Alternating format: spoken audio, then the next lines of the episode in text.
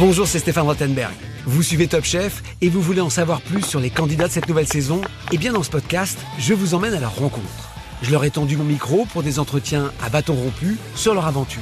On a parlé de leurs regrets, de leurs projets et ils m'ont raconté les histoires souvent incroyables qui les ont amenés à participer à cette émission. Allez, c'est parti, bonne écoute. Top Chef, le podcast avec Stéphane Rottenberg. Bonjour Alban. Bonjour Stéphane. Bienvenue dans ce podcast Top Chef. Ça y est, c'est terminé pour toi. On va en reparler. On va parler de toi aussi, parce qu'il y a plein de choses à dire. Mais euh, on va commencer tout de suite, allez, par la première impression. Maintenant que c'est terminé, maintenant que c'est du passé, euh, frustré de pas être allé encore plus loin, heureuse comme tout du parcours, t'es dans quel sentiment? Alors, euh, je suis dans un sentiment heureuse euh, d'avoir participé à l'aventure Top Chef, euh, heureuse d'être allée jusqu'en neuvième semaine de concours, et en même Eh, temps, c'est un sacré parcours. c'est un sacré parcours. Bon. Moi, j'y pensais pas. hein. Franchement, vu le début du concours, euh, je, je pensais On pas. va en parler. je pensais pas y arriver, mais euh, ben, frustrée parce que c'est vrai que euh, au fur, et à mesure des semaines, on se dit oh, bah c'est chouette, euh, j'y arrive, euh, je continue, donc j'ai envie d'y aller et de, voir cette place en finale. Donc du coup, bien sûr, frustrée, on fait pas une compétition pour pas la gagner, mais j'en garde plein de bons souvenirs et c'est le principal. Ok, émotion partagée. Alors avant qu'on commence ce, podcast, alors là on est dans un studio RTL, ça n'a pas été le cas de tous les podcasts que j'ai enregistrés, mais là on a fait ça bien, on est chez nous, dans un beau studio, et du coup il y avait éventuellement un casque qu'on pouvait mettre, et tu t'es dit, euh, pour écouter, tu dis, oh je sais pas si j'ai envie d'écouter ma voix, et alors là ça a été, alors encore une fois, hein, ça a agité deux, trois personnes sur les réseaux sociaux, mais alors il y a eu des commentaires assez drôles, des téléspectateurs sur Twitter et autres joyeusetés, sur ta voix, qui est un sujet visiblement, je vois que tu es mort, t'es mort de, t'es Ah mort de rire. Je supporte pas la voix d'Alban. Mais qu'est-ce que c'est que cette voix? Mais de quoi elle parle, etc. Donc, on va, on va, c'est, t'en as rien à faire. C'est un complexe, Ah. c'est un problème. C'est quoi le sujet de ta voix? Bah, un complexe m'est arrivé à ce moment-là. Parce que je, je n'entendais pas ma voix comme ça. Et moi On s'entend pas, on connaît pas sa voix. Hein. C'est vrai qu'on l'entend pas. Et, euh, et c'est vrai que bon j'ai commencé le concours j'avais la voix cassée. Donc c'est vrai que ma voix est déjà grave de base. Mais alors là c'était infernal. Et alors les comparaisons euh, Marge Simpson euh, partenariat pour la lysopaïne alors moi ça m'a régalé. Franchement j'étais euh, morte de rire. T'as rigolé ou t'as ri jaune? Non franchement j'ai rigolé. Ça m'a fait rire. Après plus les, les messages euh, ah cette voix est vraiment insupportable. Je me suis dit mais c'est vrai là elle est cassée. Elle est vraiment insupportable. Mais en temps normal je vais pas changer ma voix. Je peux pas la changer. Je peux rien y faire. Donc euh, ma foi euh, On fait avec. on fait avec hein. mais j'ai reçu quand même des messages de personnes qui me disaient euh, tu as une voix sublime. Ah. euh, voilà. Euh, Ok. elle est originale atypique comme le personnage. Et ben ma foi Alors on va parler de ses débuts dans Top Chef parce que c'est vrai que tous les candidats me disent mis à part quelques-uns, quand je démarre euh, le concours, je me dis ok, je suis là pour 15 jours, euh, 8 jours, au mieux, je vais essayer de survivre la première semaine. T'as eu ce sentiment-là toi aussi Ouh, aïe, aïe, aïe, aïe, ça va être plus compliqué que prévu? Mais alors, en fait, quand je suis arrivée dans ce champ, le premier jour de concours, Voilà, On a commencé dans un champ, hein, voilà. oui, c'est vrai, on a commencé dans la un champ. sélection pour essayer de convaincre les chefs d'être pris dans une brigade. Oui, et on a commencé dans, dans, ce, dans ce champ. Et en fait, je suis arrivée dans le champ et j'ai dit Ah, mais en fait, je suis vraiment un top chef. Et en fait, je crois que j'ai réalisé à ce moment-là que j'étais vraiment prise au concours top Oui. chef. Là, il y a les plans de travail, euh, le garde-manger, les caméras. Ouais. ok, ça commence. Vous êtes arrivés et je me suis dit Ok, c'était pas une blague. Ok, ça démarre. Et là, culinairement, c'est très dur parce qu'encore une fois, cuisiner en ses cuisines, c'est une chose. Cuisiner dans les plateaux, sur un plateau de Top Chef, c'est dur. En extérieur, c'est encore plus dur. Explique pourquoi. En extérieur, c'est encore plus dur bah, parce que là, on n'est vraiment pas dans une cuisine et du coup, c'est, ben, on, est vraiment, mais on n'a aucun repère. On ne sait pas où est l'eau, on ne sait pas euh, où va être le garde-manger, euh, comment c'est. Il fait froid, euh, il y a du vent, il y a beaucoup de, de contraintes comme ça qu'on maîtrise pas. Et du coup, c'est vrai que c'est très très dur et surtout pour une première émission où on sait même pas euh, où va être le sel ou le poivre quoi. Et c'est vrai que cuire, euh, alors en plus on tourne Top Chef en octobre, en novembre et début décembre, c'est pas généralement dans le nord de la France, c'est pas le plus simple. Rien que maîtriser une cuisson en extérieur sur un plan de travail avec des feux euh, amateurs, un domestique quasiment, hein, c'est pas évident pour une pro. Ah, c'est très dur de se mettre dans un champ avec du matériel d'amateur et de se dire ok je vais faire une cuisson parfaite et de vraiment d'avoir aucun repère en fait. C'est très très dur. Comment t'arrives à maîtriser, contrôler, gérer la chose? T'avais l'impression d'être complètement perdu ou quand même il y avait des choses euh, qui, où tu étais contente de toi? Alors moi, la première épreuve, vraiment, j'étais paumée. je, je, je, crois que je suis sortie de mon corps à un moment donné parce que parce qu'il y avait il y avait trop quoi. Et c'est vrai qu'en fait, euh, j'étais à des années-lumière de penser qu'en arrivant dans Top Chef, j'allais pouvoir ressentir autant d'émotions justement et de pouvoir euh, me dire ok, c'est possible de ressentir tout ça quoi. Qu'est-ce qu'il y avait euh, comme émotion par exemple? Ben par exemple, euh, mon émotion du, du début, enfin, elle était tellement impressionnante que du coup j'ai un petit peu euh, enfin j'ai un petit peu fermé la, la, la, boutique et du coup c'était un petit peu euh, neutre. Et puis après justement euh, je me suis dit ok je vais le vivre à fond parce que là en fait je vais peut-être même pas rentrer dans une brigade ni rien. Et au final justement je me suis dit je vais vivre toutes mes émotions. Totalement naturel hein. C'est vrai que tu as été tout de suite très à l'aise. Ah bah du coup J'ai enlevé la barrière, je me suis dit, je suis totalement moi-même, j'aurai zéro regret. Est-ce que culinairement, tu es contente de ce que tu as fait au début du concours ou est-ce que vraiment tous les assiettes que tu as sorties, alors souvent en brigade, hein, au début, vous êtes plusieurs à parfois travailler sur une seule recette, est-ce que c'est satisfait ou il y a toujours une frustration dans ce qui est présenté aux, membres du jury euh, les premières semaines? Ah, il y a toujours une frustration dans les assiettes qu'on présente. Je pense même euh, au-delà des premières semaines, vraiment. Euh, tout le temps. Tout le temps. Ouais. On peut toujours faire mieux, quoi. On peut toujours faire mieux et puis c'est vrai que là c'est un one shot. Euh, on a un thème, on fait le thème, on présente notre thème. Et puis c'est vrai que si on avait deux trois semaines pour le préparer, ce serait mieux. ce serait mieux. Mais ce serait pas Top Chef. Alors, on va expliquer qu'il y a plein de profils différents dans les candidats de Top Chef. Parfois, ils viennent de grandes maisons, parfois ils ont des formations beaucoup plus autodidactes. Toi, tu as un parcours, euh, un joli CV, on va dire, tu as travaillé dans des belles maisons. Est-ce que du coup, chez les autres candidats, tu faisais partie des, des candidats à observer, des favoris potentiels, euh, parce que tu avais quand même travaillé pour quelques euh, grands chefs?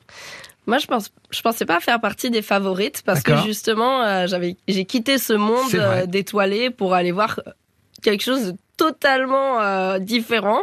Donc du coup, euh, c'est vrai que j'avais un petit peu oublié cette, ce côté de, de moi justement que j'ai retrouvé dans le concours et ça m'a fait du bien. Mais euh, du coup, je pensais pas être euh, dans les dans les candidats préférés et euh, la première épreuve me l'a bien fait ressentir. C'est vrai? Ouais, oui, le fait d'avoir quitté la. Alors, on va expliquer. Hein. Ensuite, as ouvert. Raconte-nous t'as ouvert un restaurant qui est sur d'autres valeurs, qui a encore une fois. Et puis surtout, t'as changé de métier aussi parce que t'es sur es sur deux univers. Raconte-nous. Et effectivement, comment on passe de la gastronomie à quelque chose d'un peu plus complexe. Raconte. Eh ben, j'étais dans la gastronomie justement. Et puis euh, un jour, je me suis dit, je vais partir en Asie. J'ai besoin de voir d'autres choses, euh, de voir une autre mentalité. Et euh, en Asie, j'ai vraiment vu cette cuisine street food de rue. Et puis, ben, ils sont vachement axés sur le bien-être, euh, une bonne hygiène de vie. Oui, c'est pas de la street food genre euh, euh, fast food hamburger, hein. c'est quelque chose où on veut aussi se faire du bien en mangeant. Raconte. C'est ça, en fait. Mais en, fait, en Asie, ils ont quand même une, une, alimentation et un train de vie qui est quand même hyper sain et ben, et, du coup qui m'a qui m'a inspiré, qui m'a fait beaucoup de bien parce que j'y suis restée euh, quand même deux mois. Et du coup, en rentrant en France, je me suis dit, mais en fait, euh, je me sens vachement bien. J'aimerais bien comprendre en fait quel euh, quel intérêt a l'alimentation sur notre corps. Et du coup, je me suis lancée à faire une formation de naturopathie en même temps que, que, que mon travail pour vraiment analyser ça. Et puis après, ben, je me suis lancée dans un projet justement de street food axé sur le bien-être, donc vraiment à mettre plein de bonnes choses dans, dans, dans les repas. Et, euh, et puis voilà, je me suis pris un petit peu de, de jeu pour ça, puis c'était intéressant de savoir vraiment ce que notre alimentation pouvait nous, apporter. Et donc, tu as l'impression que le fait d'être euh, voilà, d'être parti sur, euh, on va dire, de la, de la, de la cuisine et puis un peu, voilà, quelque chose d'holistique, enfin voilà, euh, les autres candidats, qui sont encore complètement dans la gastronomie, ils se sont dit bon, elle, elle est perdue pour la cause, on va en faire qu'une bouchée. C'était ça un peu l'idée, tu penses je, pense que quand je suis arrivée, vraiment, les autres candidats m'ont regardé avec des yeux à se dire. Euh, elle est dans un autre monde. Ah ouais, elle est perchée, complètement allumée, quoi.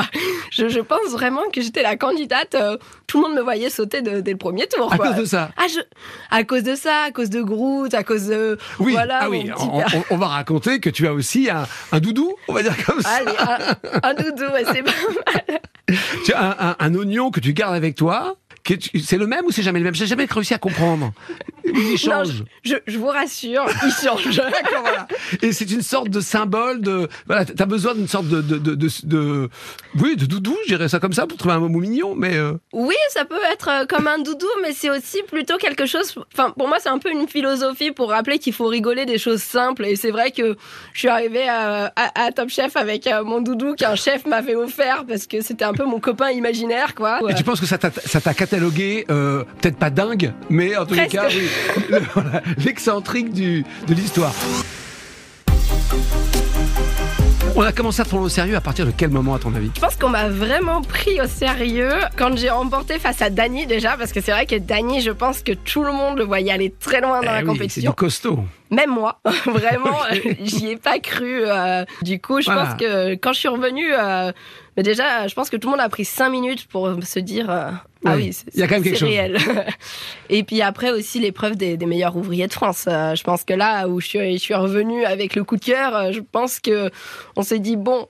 va Peut-être la prendre au sérieux avec son oignon et sa cuisine holistique, celle-là, parce que Et c'est vrai qu'on n'y pense pas toujours. Dans Top Chef, on pense essentiellement effectivement à remporter l'épreuve. Toi, tu as cette double ambition, hein, effectivement, que ta cuisine ait un sens, mais au-delà de ça, que qu'on se fasse vraiment du bien. Aujourd'hui, alors on va... Dernière question sur le concours. Est-ce qu'il y a un élément de fierté particulier? Est-ce qu'il y a une épreuve, un mot que tu as entendu, un plat que tu as servi, vraiment qui marque euh, aujourd'hui avec un peu de recul? Moi, je pense que vraiment, avec du recul, moi, je garde euh, l'épreuve des meilleurs ouvriers de France, qui a été vraiment. euh, je pense que je l'ai vécu avec tout mon être et euh, émotion partagée. Je pense que ouais, vraiment, c'était le coup de cœur de quatre meilleurs ouvriers de France. C'est vrai que c'est des, c'est c'est c'est des gens qu'on admire vraiment dans notre métier. C'est vraiment nos pères. C'est des gens. on se renseigne, on a un respect, un respect énorme pour ces pour ces chefs et du coup d'avoir eu euh, quatre coups de cœur euh, de quatre meilleurs ouvriers de France euh, avec mon chef de brigade Philippe Etcheves qui a lui aussi le col bleu blanc rouge c'était je pense que c'était vraiment à- le moment le plus beau de mon concours. Ok. Alors, parlons maintenant de ce qui arrive. Parce que tu, tu viens d'en parler. Ta philosophie, c'est ça. C'est que ta cuisine fasse du bien. À tout point de vue. Que ce soit gourmand, mais aussi bon à tout point de vue. Pour la santé comme gustatif. T'en es où aujourd'hui? Est-ce que Top Chef va te permettre d'aller encore plus loin? Raconte-nous. Et ben alors aujourd'hui, euh, c'est un petit peu mitigé justement, parce que Top Chef m'a fait euh, me remettre en question, mais énormément. Et c'est pour ça que j'ai fait Top Chef aussi. Hein. Euh, donc du coup, j'ai un projet en cours avec un autre candidat de Top Chef, Bon. très bizarrement, ouais, avec qui on s'associe pour faire un concept de street food, euh, qui est, euh, mais qui sera, euh, oui, avec beaucoup de bases végétales, mais en même temps très gourmand. On reprend un classique de la gastronomie française justement. Donc il y a ce, ce projet-là qui est. en Tu peux cours. dire quel candidat ou pas ou, ou tu- On peut pas le dire? Dis-moi. hein. Ah, Ça sera après le, ça sera après mon élimination. Donc je pense que ce sera, voilà, avec Hugo, avec Hugo Rivoulet, on est en train de, de, de préparer un projet en cours, une ouverture, qui sera normalement, euh, allez, si on donne une grosse fourchette entre juin et septembre, avec les retards qui peuvent potentiellement exister. D'accord. Voilà, avec qui on s'est euh, très bien entendu. Et en fait, on s'est vraiment lié d'une euh, d'une belle amitié. Et euh, du coup, on s'est dit bon, allez, on est deux jeunes, euh, on a les mêmes euh, projets, mêmes ambitions, euh, on y va, on combine les forces et euh, on va faire quelque chose de bien. Est-ce que tu appliques à toi-même les bonnes résolutions que tu essaies d'inculquer aux autres Alors, j'applique. C'est pas facile, hein, parfois. hein. Parfois, c'est pas facile, mais je les applique. Et vraiment, depuis que je les applique, je me suis jamais sentie aussi bien. Et d'ailleurs, on me dit souvent, mais comment tu fais pour avec toute cette énergie Tu fais exprès et tout. Mais non, j'ai vraiment trop d'énergie en moi. Bah, euh, on est intéressé. Raconte-nous, c'est quoi les grands fondamentaux? Qu'est-ce qu'il faut faire? Eh ben, les grands fondamentaux. Déjà, bah, une bonne alimentation. Alors, je dis pas une bonne alimentation à se dire il faut rien manger. Par exemple, moi qui suis en bonne santé, j'ai pas de problème particulier. Euh, Je mange de tout. je mange de tout. Je mange de la viande, je mange du poisson, je mange du gluten, euh, je peux même manger des pizzas, euh, Même des pizzas, c'est dire. même des burgers. je mange de tout, mais Ok. je mange pas de produits industriels. Ok. Euh, vraiment, ça c'est quelque chose, mais même je n'aime pas ça. Je suis pas une bec sucrée, du coup je vais pas boire du, du coca ou du Fanta ou des choses comme ça. Mais je fais aussi beaucoup de sport, beaucoup de méditation, euh, qui me permet en fait d'avoir toujours une pensée positive de pouvoir euh, bah, éjecter le négatif. Euh, on a tous des journées où de temps en temps on rentre et puis euh, on est en boucle sur quelque chose de négatif, sur des réflexions qu'on nous a faites ou sur des choses comme ça. Donc moi, la méditation, ça m'aide beaucoup à évacuer tout ça, à repenser à quelque chose de positif, à me remettre dans un mood positif. Et du coup, en fait, j'avance vraiment comme ça. Et pendant Top Chef, tu méditais? Alors pendant Top Chef, j'avais pas le temps. ça m'a manqué, ça m'a manqué. D'ailleurs, je suis sortie de Top Chef, j'ai pris une, un cœur de laitue comme ça et j'ai croqué ce, ce cœur de laitue. Ah oui, d'accord. Bon, ça a été un vrai plaisir de partager ton énergie. Merci beaucoup, Alban. On repart boosté, ça donne envie. hein. Méditation, sport et euh, alimentation saine. Exact. Ça a l'air simple. Alimentation équilibrée en fait. On mange de tout. hein. On y va même une entrecôte avec du beurre, on peut quand même y aller. hein. J'entends, j'entends. Bah oui, C'est pas important. ça. Merci, Alban. Merci à vous Stéphane.